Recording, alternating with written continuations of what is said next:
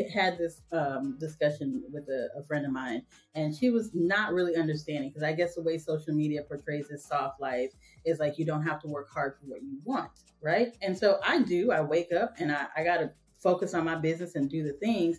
But if I wake up and my body is telling me, Mm-mm, you need a little, you need another hour of rest, or just sit down and and cool your jets a little bit, then I can do that because I'm not having to clock into anybody's job. So to me, that's soft because I used to live really hard having to clock into that job every mm-hmm. single day. And somebody else was picking up my kids and I wasn't able to be there for them. That was hard for me. Mm-hmm. This, this is soft. Mm-hmm. I can do this. And I'm up sometimes three o'clock in the morning doing paperwork for the job for my business, but it's my business. Yeah. You know what I mean? So to me, that, and that's what I'm hearing you say is like, taking the time to rest because rest is really a requirement. It should not be a reward. Period. Rest should be like a routine, just like you brush your teeth and wash your face. Like you tell yes. your kids back in the day to take a nap, but now you're grown, so you don't need to take a nap. Yeah. like, no, I need a nap. Okay. I love some naps, girl. I actually had that conversation with my daughter. She was like, Mommy, you be napping. Yes, I do. Yeah. Yes, I do. Every day after I picked them up from school. that's my time because I've been up, I've been working. I need. Yeah, I'm like I'm in time out right now. mm-hmm. Who else is going to give us permission to hit the pause button? Sometimes, honestly, I wonder because I have been single for so long, but I was just so fixated on like being the best mother that I could be. Because if the father wasn't going to be there, I didn't want my children lacking anything. I hear all the time where like sometimes young girls who don't have a father figure in the household they can become promiscuous and stuff like that. So i was like oh no no no. We gonna make sure that's not a problem. But sometimes i wonder if because i've been single for so long and because i'm running my own mm, right? How am i going to introduce somebody into my situation? Am i going to be able to like do what I need to do to welcome them in to have an open space. So be- I think though because I'm mindful of that, I do like really try to stay open minded because I do want a man. I'm like God send him. I don't know where he at, but send him. So that gives me hope too. You know, knowing that Absolutely. you are an alpha alpha female and he's an alpha male, and y'all have managed to make it work. So I'm like, okay, he out there somewhere. It's work. It's, it's a lot of work, and I'll just share with you that um he'll come for you He's mm-hmm. and just like you said, you you're conscious about making the room and yeah. as long as you're open to it, it will come to you and you're gonna be like, Oh, I didn't even know I needed that. Yes. Cause I didn't know. Cause like you, like I was just raising my daughters, doing my thing, trying to keep, you know, keep my other daughter in college and just really like doing my thing. And I mean, I didn't look for it. And then, yeah. you know, he came in and he just been so helpful with the children as adult children. I mean, he's all mm. he said from day one, they're my girls. Yeah. And he's oh, shown awesome. up in that capacity. Even when we got a divorce the first time, he was still there for them. Yeah. He never left their side. He was like, I'm here for y'all. You know, me and your mom going through. If you need me, I'm here. And he sincerely meant it. Yeah. Wow, that is awesome. That is awesome. I'm so glad. I'm so glad you shared that. In 2019, in August 2019, I will never forget this. I was sleeping on the couch downstairs. I used to live in North Carolina. I was sleeping on the couch, getting ready for my 12 hour shift. And God spoke to me and said, Shanika, if you do not change, you're going to die. And mm. it was not like he was talking about physical death. He was talking about death from all of my dreams, my goals, my ambition, you know, because I always see myself as rich for one. Mm-hmm. I always see myself not clocking in anyone's job. Like, mm-hmm. listen. Amen to that part, honey. listen, you know, like, because I always saw myself free. I think mm-hmm. that's the best way to put it. I always saw myself free. But, you know, I, I, I'm a single mom, so I had to work the nine to five because I didn't believe in myself.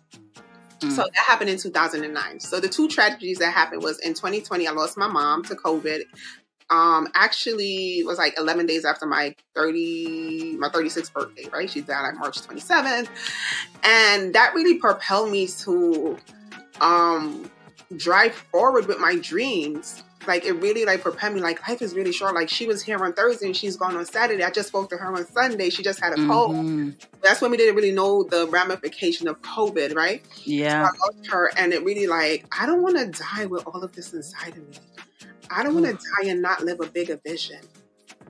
So I started my healthcare staffing agency, went very well. I made seven figures in like less than a year, like more money that I didn't even ask God for all of that because all I was, all I really asked God for was to just let me be home with my babies. Let me Mhm. show up for them at school. As a single mom, you know, when other when the mom and the dad show up or the mom show up and the other kids and you don't see your mom or dad, it kind of do something to you. Kind of like, does anybody care about me? But I'm very curious about the virtuous woman for the 21st century. Yeah. Right? So, like, ideally, what does that look like? So I got that book here. It's on my desk. Virtue chic. I love Yeah.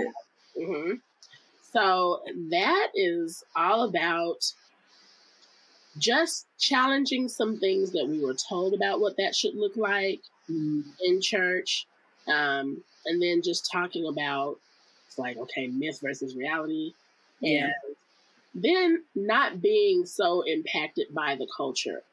hmm I feel that that's something that we all as Christians have to be aware of.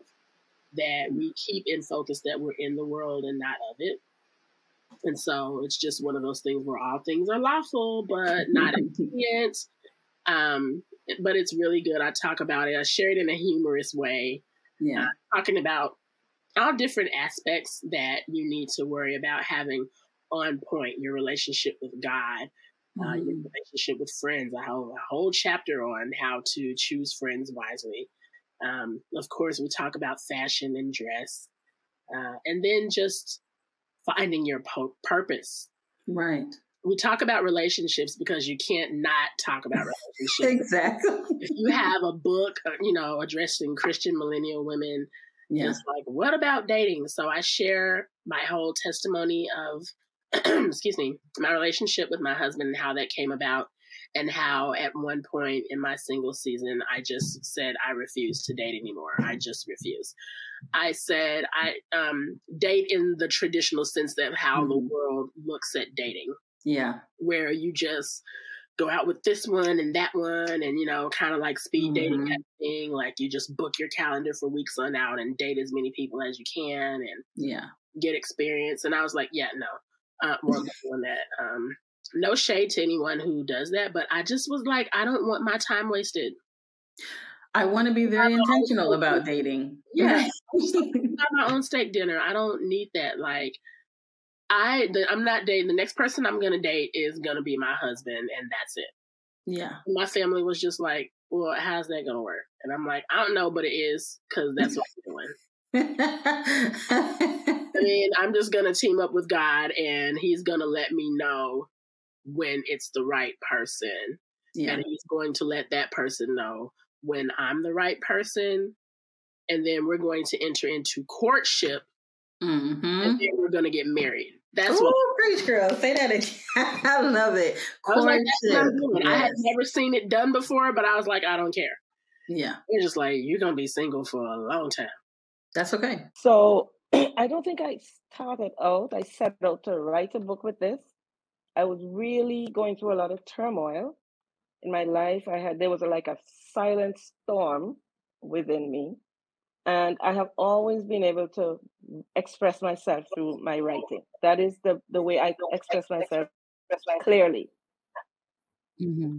So I started out really just um, writing what I was feeling so I could get it out. You know what I mean? I always say, like, music, like, there are two things that I think I cannot live without and be happy, other than my children it's music and writing.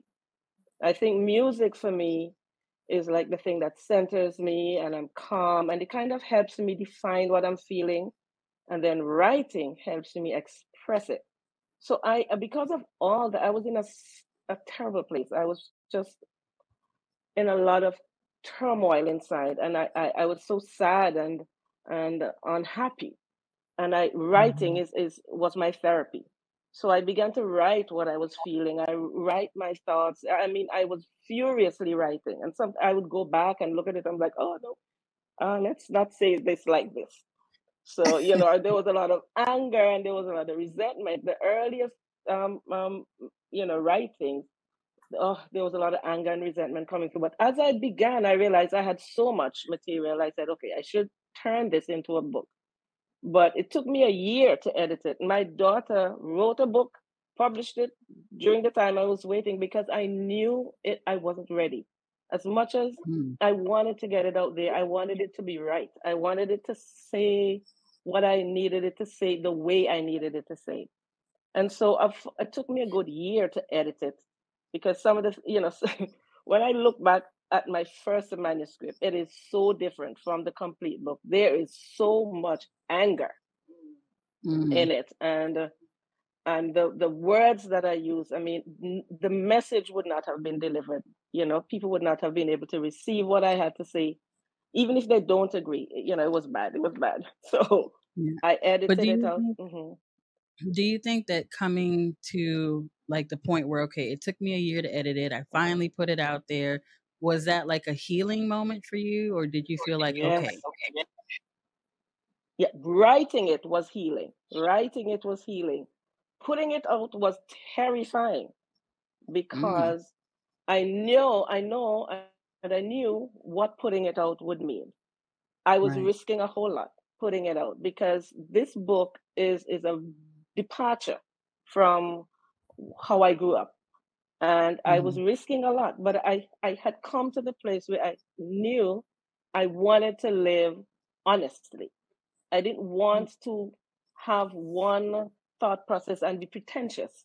I wanted people mm-hmm. to know where I stood and and it's either they like it or don't either they accept it or don't if they love me they should love me with or you know what i mean as right. i am where i am and so i took yeah. the risk and i put it out and it was just it was a i, I don't the emotion that i felt it was it was it was very um freeing i think very mm. freeing because you know you holding back and holding back and holding back let once once I let it go, I, I felt um free. I felt this is it. The, everybody is going to know where I stand, and and I was good with it. I was in a good place at that point. I, yeah, and I knew that I could um have the discussion. One of the things that I wanted is for people to be able and willing to ask me, yeah. you know, about what I wrote in the book, and so we could have the discussion. And so I felt ready at that point you know that's why i i was able to put it out then Hey, before we get too far into the episode, I want to tell you about the Breakaway Calculator. This thing is absolutely amazing. Not only will it tell you how to reverse engineer your number so that you can make sure that the math is mathing and that you are meeting your income goals for the year, but it also tells you what you need to have in your offer suite because you can't sell what you don't have, right? It also gives you a price point for each of those, like an ideal price point. But if you want to change it up, girl, do your thing. It's all you. Okay. Not only does it break it down yearly for you, but it also breaks it down monthly and quarterly so that you can make sure that the math is mathing all the way through the year and help you to stay on track. If you want to get a copy of that, go to calculator.breakawayblueprint.com. All right. Back to the episode for you right now you're building a community right? So it's more mm-hmm. than just sending people a link here buy this thing or buy that thing. It's uh, you're building a community of people. So is your community more focused on those who are looking to buy or those who are looking to like get into affiliate marketing the way that you um the way that you do it? Um, honestly, for either or, but I'm mainly focused on busy parents just because I am um, a busy parent myself, but um, I always tell people that because I've had people reach out and they're like, "Oh, I really wanted to join your group, but I seen it was for a parent, and I'm not a parent." And I'm like, "Oh no, no, no! I if you need help, like I am here to help you," type thing. Yeah, that's always the scary part about niching down is you're afraid that you'll alienate people because like I struggled with that in the beginning when starting my business. I was like, "Oh, well, I mean, I teach business practices, but." It's mm-hmm. not necessarily just for women or just for mothers but i had to you have to niche down because you need to get clear on your messaging so it's yes. always a concern that you'll like alienate people but i always say like i may not be talking directly to you but if you hear the message and it resonates come on in we're not trying to alienate anybody so i think that that's good that you that you recognize that like well oh my gosh people are but that's you know that's kind of the thing about when you when you niche down so I don't know. It's a thing. it's yes, a thing. I agree with that. Yeah. But I think it's also great that you are building a community um, to get people more awareness and understanding of how to do things with integrity. Because um, I know, like, when the pandemic hit, everybody and their mother had a course to sell or had some type of coaching program or something that was going on. And, but not all of it was really valuable. It was just kind of copy and paste, throw information together. Mm-hmm. It wasn't, you know, something that could really take a person from A to B. Um, although a lot of people are looking to go from A to Z, but I mean, it's more important to go to A to B and then B to C and then C to D. Yeah, you know? slowly go there. exactly. It's a process, you know, but there was so many like, oh, I can, you know, turn you into a six figure earner. I know that was like the big thing, right? Like you can make six yeah. figures in six months and stuff like that. And it just wasn't the reality of situations for people. So now it is harder that when you are doing something honestly and with integrity for people to really listen. Um, you have to find creative ways of how to speak out about things because they can hear it, but it all sounds the same. And I think people have become a little, mm-hmm. uh, what is the word, like desensitized yeah. to the messaging. Yeah. So I think it's good that you, you know, you have an honest platform and that you're encouraging people to to do things the right way even if it's even if it's not happening as quickly as maybe others but you know but it's still it's honest. I'd rather do that. I'd rather live honestly than all right until the next one. And for those of you who are new please go ahead and subscribe. And if you're not new then welcome back and we'll see you in the next one